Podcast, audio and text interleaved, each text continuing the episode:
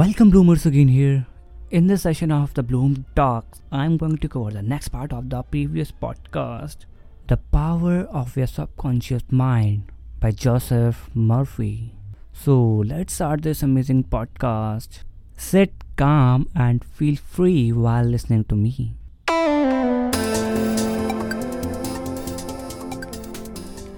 Everybody prays. Do you know how to pray effectively? How long is it since you prayed as a part of your everyday activities? In an emergency, in time of danger or trouble, in illness, and when death lurks, prayers power forth, your own and friends. Just read your daily newspaper.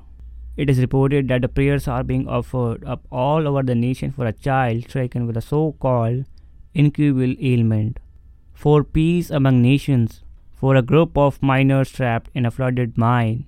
Later, it is reported that when rescued, the miners said that they prayed while waiting for rescue. An airplane pilot says that he prayed as he made a successful emergency landing.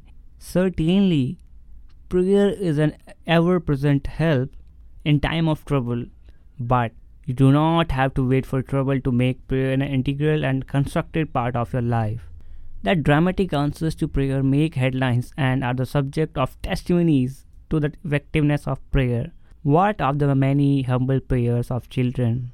The simple thanksgiving of grace at the table daily. The faithful devotions wherein the individual seeks only communion with the God. My work with the people has made it necessary for me to study the various approaches to prayer. I have experienced the power of prayer in my own life and I have talked and worked with many people who also have enjoyed the help of prayer. The problem usually is how to tell the others how to pray. People who are in trouble have difficulty in thinking and acting reasonably. They need an easy formula to follow, an obviously workable pattern that is simple and specific. Often they must be led to approach the emergency. The unique feature of this book the unique feature of this book is its down to earth practicality.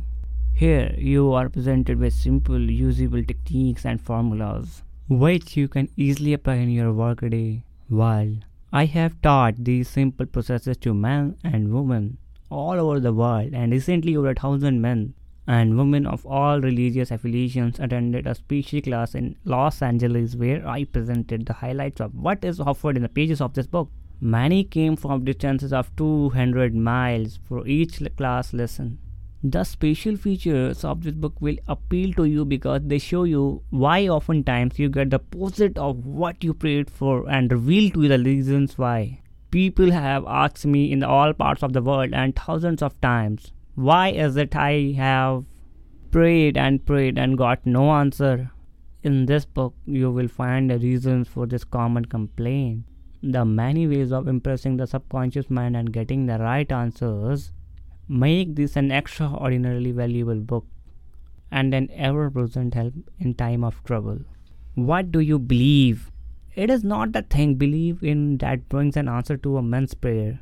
The answer to prayer results when the individual subconscious mind responds to the mental picture or thought in his mind.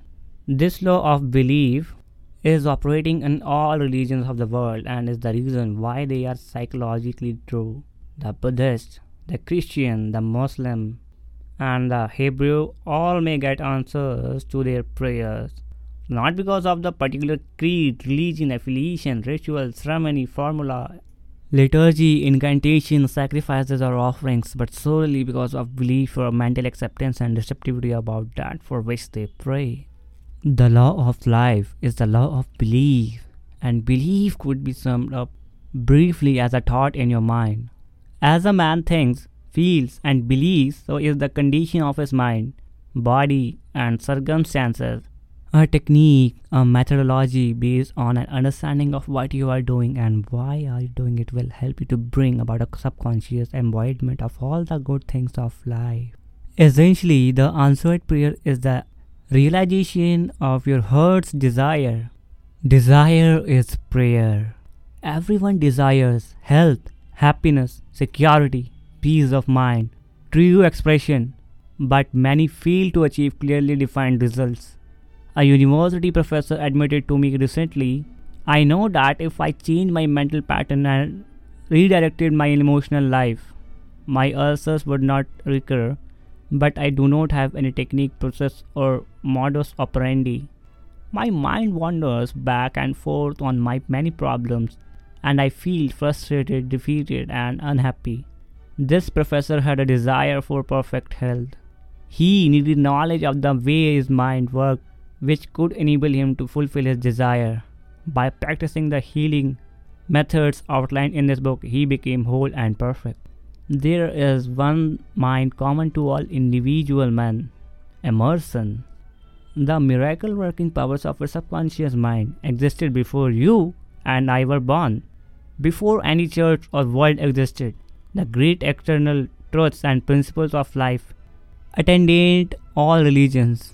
It is with these thoughts in mind that I urge you in the following chapters to lay hold of this wonderful, magical, transforming power, which will bind up mental and physical bonds, proclaim liberty to the fear ridden mind, and liberate you completely from the limitations of poverty, failure, misery, lack, and frustration.